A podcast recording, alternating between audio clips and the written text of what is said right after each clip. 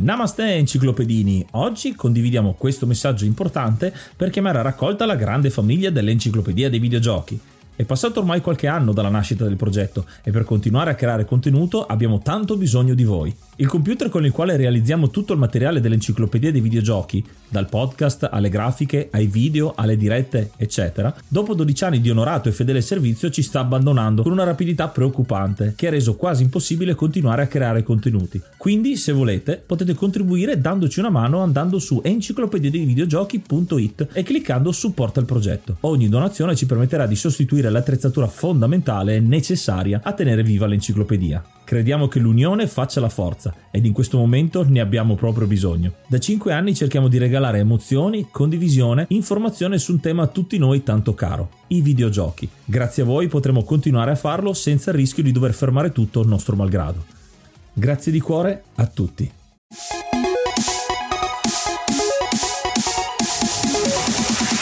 Enciclopedia dei videogiochi presenta 6 giochi che hanno quasi ucciso un franchise. Oh, ed eccoci qua a parlare di un argomento abbastanza interessante. 6 giochi ritorna con 6 giochi che hanno quasi ucciso un franchise. Di che cosa parliamo oggi? Parliamo di alcuni franchise molto famosi in cui ad un certo punto è uscito un gioco eh, che ha veramente fatto il botto in negativo, non ha venduto per diverse vicissitudini, bug e tanto altro, magari un cambio di direzione totale che però è stato veramente un passo falso e ha quasi rischiato di uccidere un franchise. Vedremo poi che cosa succede nelle varie entry che io e Yuga abbiamo fatto per questa occasione trasmissione, quindi ascoltate bene.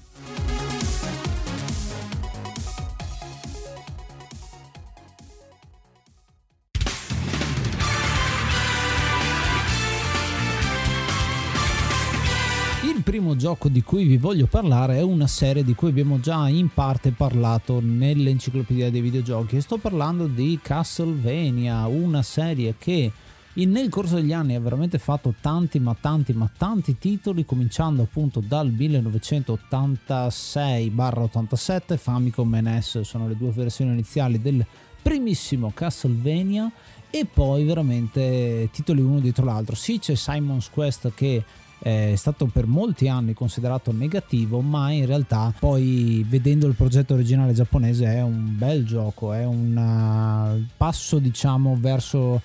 provare qualcosa di nuovo, ma decisamente non così pessimo come tentativo come è Castlevania Judgment che esce nel 2008 per Wii. Eh, in quegli anni lì prima erano usciti tanti titoli perché era uscito Symphony of the Night, Uh, Legacy of Darkness, Circle of the Moon, Aria of Sorrow, Dawn of Sorrow, Harmony of Dissonance. Ce ne sono tanti di quelli che hanno un nome off un altro e ne sono usciti parecchi per uh, console portatile soprattutto e quella sembrava la direzione di questo franchise. Ad un certo punto si sognano di fare un titolo per Wii di genere picchiaduro ad incontri un picchiaduro ad incontri che veramente è il risultato pessimo. Vende pochissimo e quasi totalmente annullerà il franchise per i prossimi eh, due anni. Poi uscirà Lords of Shadows che è un tentativo di 3D che è stato recepito positivamente e negativamente, c'è parte di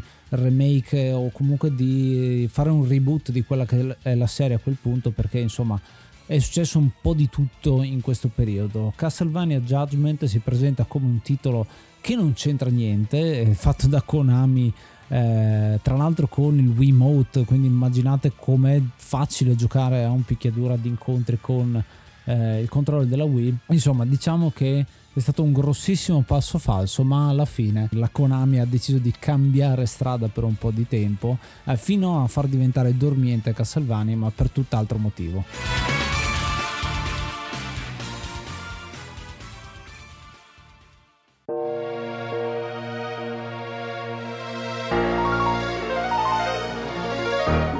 Che sicuramente ha rischiato di interrompere una serie di videogiochi molto amata dai videogiocatori è senz'altro Ultima 8 Pagan, l'ottavo capitolo della fortunatissima serie di Ultima che con il suo ottavo capitolo cerca, ha cercato di rivoluzionare eh, nel modo sbagliato, come sentirete adesso, eh, il genere, la grande storia dei giochi di Ultima. È un gioco del 1994 eh, sviluppato dallo storico Richard Garriott e pubblicato da Origin Systems ed è un RPG che si vanta appunto di ben sette capitoli ufficiali eh, della storia, poi ovviamente sono usciti anche gli spin-off. Eh, la serie di Ultima aveva raggiunto dei picchi di fama leggendari con l'ultimo capitolo della sua espansione, ovvero Ultima 7 e Ultima 7 Serpent Isle, che aveva dimostrato una capacità tecnica e di storytelling degne dei migliori RPG, infatti è uno dei migliori, se non il migliore capitolo della serie. Con questo ultimo 8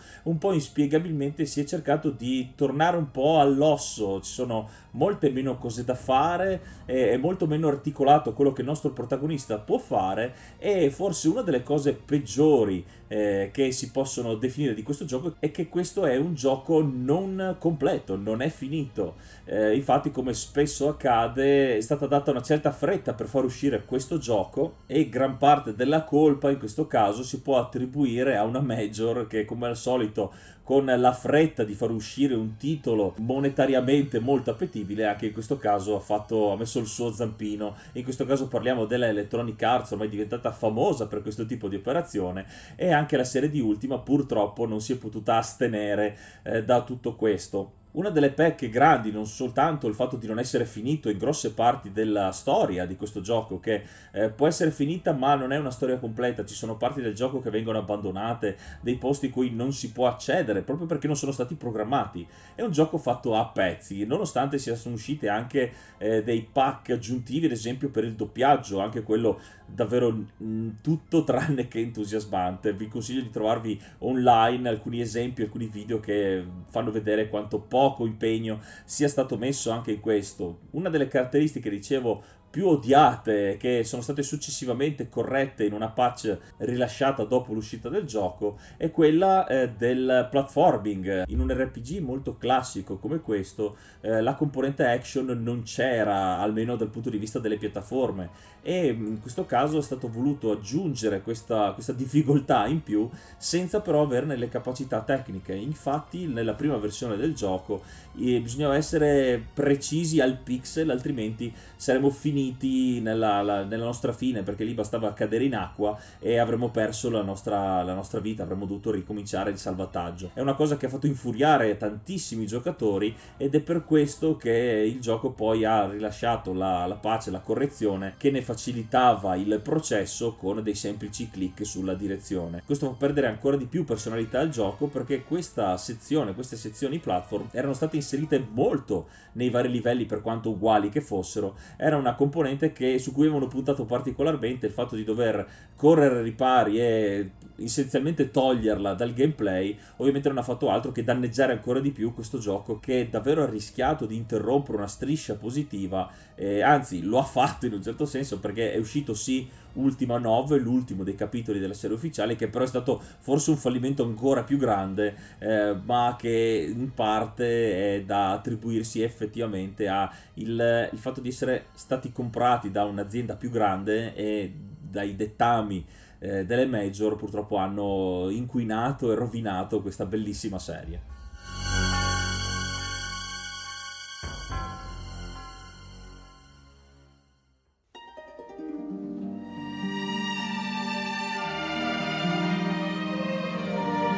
Prossimo titolo di cui vi voglio parlare è Tomb Raider Angel of Darkness, o meglio Lara Croft Tomb Raider Angel of Darkness, un titolo lunghissimo del 2003 ed è tecnicamente il sesto capitolo della saga, della serie di Lara Croft, che parte nel 1996 e con il botto, l'esplosione del primissimo titolo e soprattutto di Tomb Raider 2, che sarà quello che eh, veramente molto molto figo, decisamente creerà tanto scalpore nel periodo di fine anni 90, ovviamente per il personaggio di Lara Croft che irrompe eh, nel mercato come uno dei personaggi femminili più forti da tantissimo tempo, ma da un certo punto di vista c'è di mezzo eh, Eidos, c'è di mezzo Core, ovviamente Core Design che sono i creatori, e una richiesta da parte di Eidos di produrre veramente tanti titoli uno dietro l'altro. Infatti eh, I capitoli successivi usciranno 97, 98, 99, 2000, quindi tutti attaccati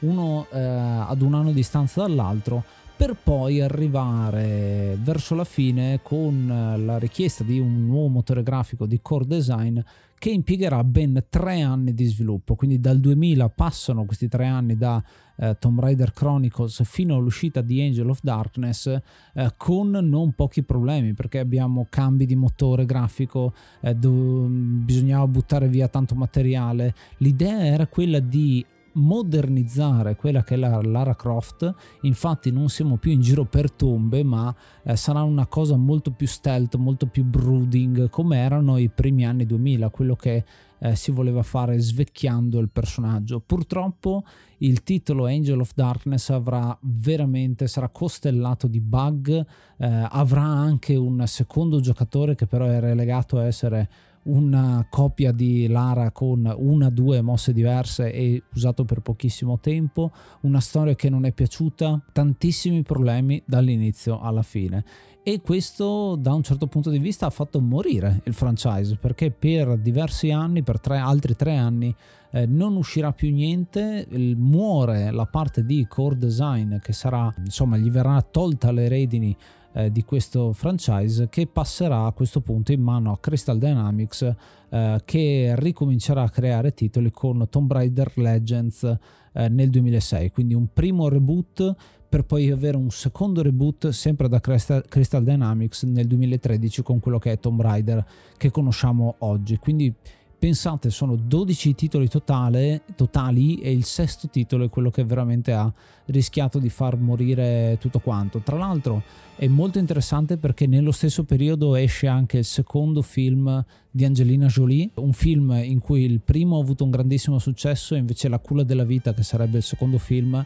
è veramente non piaciuto per niente, addirittura eh, i critici dei film eh, e soprattutto i produttori dicevano, si giustificavano dicendo il gioco è andato talmente male, questo Angel of Darkness, che addirittura la gente non voleva neanche andare al cinema a vedere quel film. Il film è molto brutto, devo dire, io l'ho visto due volte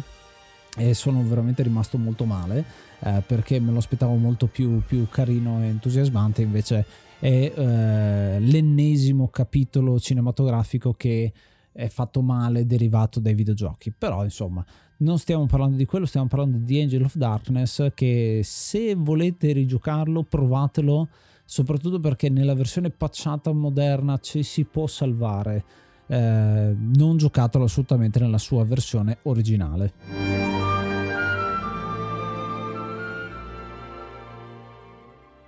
È iniziato maggio, quindi aggiorniamo l'elenco e ringraziamo l'hard mod Cry King e i normal mod Rick Hunter, Groll, Don Kazim, Lobby Frontali, D-Chan, Blackworm, Stonebringer, Baby Beats, Belzebrew, Pago, Strangia, Numbersoft, Sballu 17, LDS, Brontolo 220, Dexter, The Pixel Chips, Ing Bastard, Vito M85, Noobswick, Appers, Vanax Abadium e Nikius 89. Se vuoi entrare anche tu nel gruppo dei mecenate vai su enciclopedia di videogiochi.it, clicca supporta il progetto e tramite la piattaforma piattaforma Coffee potrai avere accesso ai nostri video backstage, allo store e anche al feed podcast senza pubblicità. Vieni a parlare con noi su Telegram t.me slash enciclopedia dei videogiochi, il gruppo ufficiale pieno di appassionati dei videogiochi di tutte le età.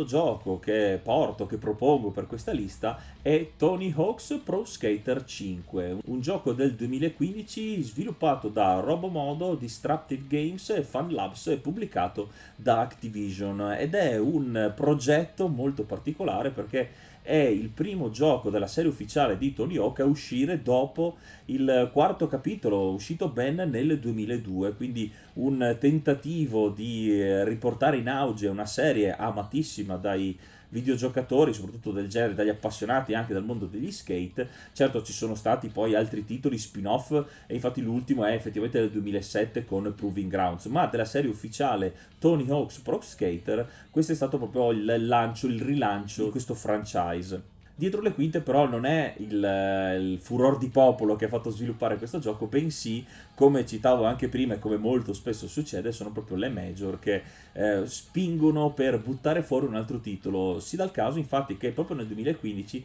eh, si sarebbe interrotta la partnership tra Activision e Tony Hawk che dà il nome alla serie di giochi e quindi... Eh, presi dalla foga e dalla fretta, hanno fatto sviluppare alla bene meglio in fretta e furia un nuovo titolo per sfruttare all'ennesima potenza, ennesima volta, eh, il nome di Tony Hawk e del franchise. Purtroppo però come spesso accade, avendo così poco tempo e dovendo farlo uscire soprattutto per piattaforme molto avanzate dell'epoca. Infatti parliamo della prima uscita per PlayStation 4 e Xbox One. E il titolo precedente era ai tempi della PlayStation 2, non potevano fallire e purtroppo hanno sbagliato praticamente tutto perché già dall'inizio, anche proprio dal day one, è stato consegnato un gioco non completo. E anche in questo caso, con una patch del day one, addirittura da 8 giga, eh, si poteva scaricare il gioco vero e proprio con tutti i contenuti che non erano riusciti a stampare in tempo per l'uscita fisica del gioco. Un gioco che ha deluso praticamente tutti, a parte forse la colonna sonora che lì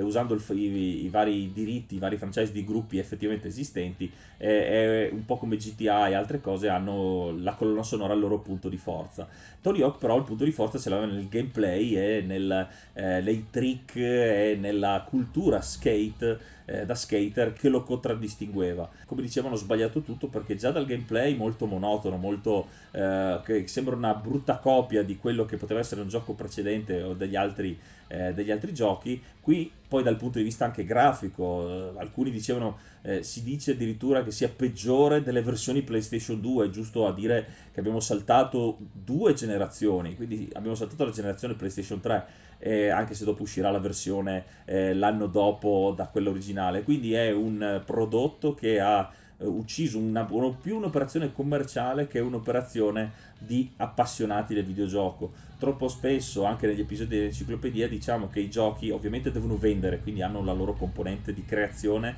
che eh, deve portare soldi, deve fruttare. E sempre di meno, soprattutto in questi casi, sono ottimi esempi del fatto che sia solo quello il motivo per cui vengono fatti. Lo troviamo anche nel mondo del cinema, dove stanno per finire i diritti di, certa, di un certo franchise e allora buttano fuori un film all'ultimo momento, anche se fa schifo, eh, giusto per prolungare ancora di un po' eh, questo, questo, contratto di immagine, di, di, marketing. E in Tony Hawk falliscono praticamente tutto, infatti il gioco eh, è universalmente riconosciuto come il peggiore della serie e da quella volta lì hanno dovuto ricominciare con le remaster dei primi titoli, quindi si sono rifiutati di andare avanti dopo questa bruttissima esperienza, infatti nel 2020 eh, sono uscite Tony Hawk 1 e 2 eh, remake, davvero un, un, esempio calzante di eh, quanto i soldi e lucrare su, eh, sui diritti d'immagine possa davvero rischiare e effettivamente rovinare eh, un franchise così amato.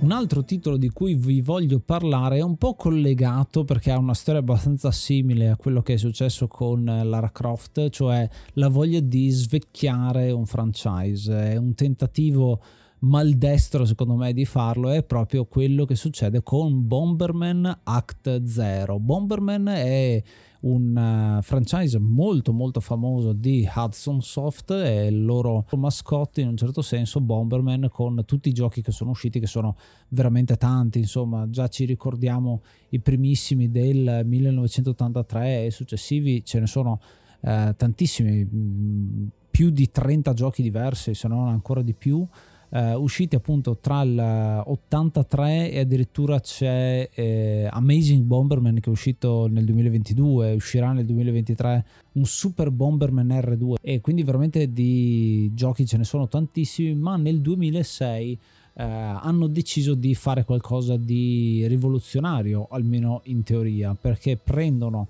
il personaggio di Bomberman, che è chiaramente di ispirazione giapponese, eh, kawaii, con questi occhioni, eh, molto cibi, con la testa grande, le proporzioni piccole, tutto quanto sul uh, cartunesco, ma con le bombe che appunto agiscono e svecchiarlo, modernizzarlo con quello che è la metà degli anni 2000 e quindi farlo diventare tecnologico, un po' mutante, un po' Tetsuo, un po' horror eh, distopico, eh, androidi e quindi completamente diverso. Quindi rimane diciamo il personaggio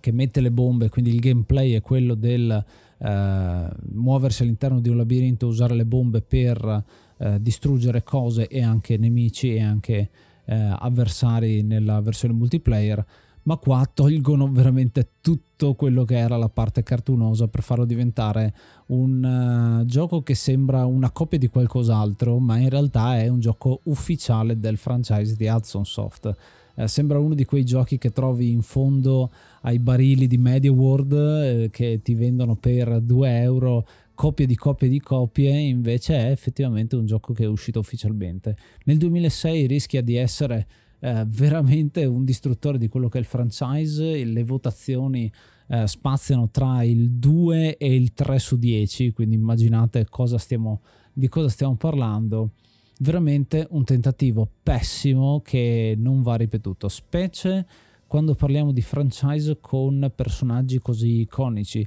È bello poter svecchiare il franchise, ma bisogna stare molto attenti e soprattutto molto eh, in ascolto con quello che vogliono i videogiocatori. Ci sono delle volte in cui vengono svecchiate delle mascotte in qualche maniera, però questa è stata forse la maniera peggiore. Già mi viene semplicemente quando viene svecchiato Punch Out, quando è uscito Punch Out per eh, Wii, quello era un modo per svecchiare quello che era un franchise che in realtà eh, sono pochi giochi ma ce ne sono e prendere quella che è l'essenza del NES e riportarla su Wii in una maniera nuova, in una maniera elegante, in una maniera che cita il vecchio e che reincorpora quello che c'è stato di successo nella versione arcade, nella versione NES e anche nella versione Super Nintendo di cui abbiamo parlato, Super Punch Out, che aveva insomma il suo perché, a me è sempre piaciuto, ma che nell'immaginario collettivo è sempre rimasto un pochino più di nicchia rispetto all'originale.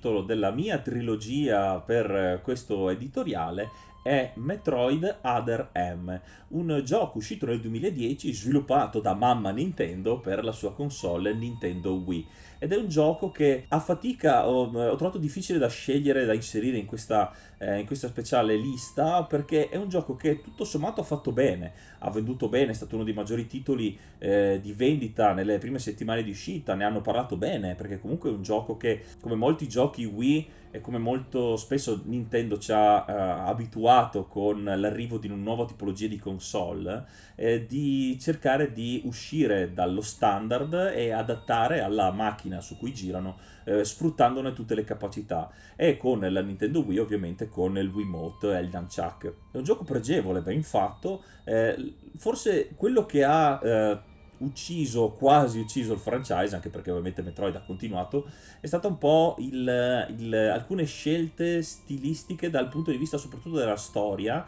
e della caratterizzazione di Samus, la protagonista. Sono delle cose che eh, non hanno eh, attecchito con il pubblico, anzi molti si lamentano che eh, addirittura ha snaturato un po' il personaggio e la storia di questa lore, di questo franchise ormai molto estesa arrivati a, a, questo titolo del 2010. Quindi è stato apprezzato dal punto di vista del gameplay, della grafica, anche se eh, alcuni c'è sempre il paragone con i giochi subito usciti subito prima, eh, perché ovviamente deve essere sempre migliore e qua è andato un po' testa a testa con gli altri titoli. Tuttavia ha ricevuto anche premi, quindi è un gioco che nonostante abbia fatto bene eh, ha rischiato comunque di non far fare altri giochi ed è una, un, un, po' un ossimoro per un videogioco. Ed è particolare perché dal punto di vista commerciale è fatto bene ma dal punto di vista sentimentale non ha avuto il risultato sperato e molti si sono, si sono girati dall'altra parte. Molti hanno abbandonato eh, il anzi molti anche se difficile molti hanno denigrato questo franchise per le scelte eh, degli sviluppatori che si sono assunti la piena responsabilità delle loro scelte e anzi da valorizzare il loro intento di cercare di spiegare quello che avevano in mente. Avrebbero potuto dire il gioco l'abbiamo fatto così, se lo capite buon, se no arrangiatevi. Eh, nelle interviste e nei, nei, commenti che hanno dato, alle critiche forti anche che questo gioco ha ricevuto, è, è stato quello di spiegare cosa avevano in mente e hanno aiutato più di qualche giocatore, magari rigiocando il titolo, a farsi un'idea diversa, a, a, scoprirlo, a guardarlo da un altro punto di vista, appunto quello degli sviluppatori, per capire un attimo il significato. Quindi è un gioco che è sul ciglio, sul ciglio del burrone tra il bene e il male, tra il piacere e il non piacere eh, dei fan. È, un, è, stato un azzardo, se vogliamo eh, metterla da questo punto di vista, che poteva rischiare sul serio di interrompere un franchise amatissimo come Metroid, ma che in realtà è stato, è stato, solo un rischio, un grande rischio. Infatti, Metroid è ancora amatissimo e lo ritroviamo in tantissimi giochi, anche non del franchise principale, ma ovviamente nei giochi di Smash e le ospitate varie.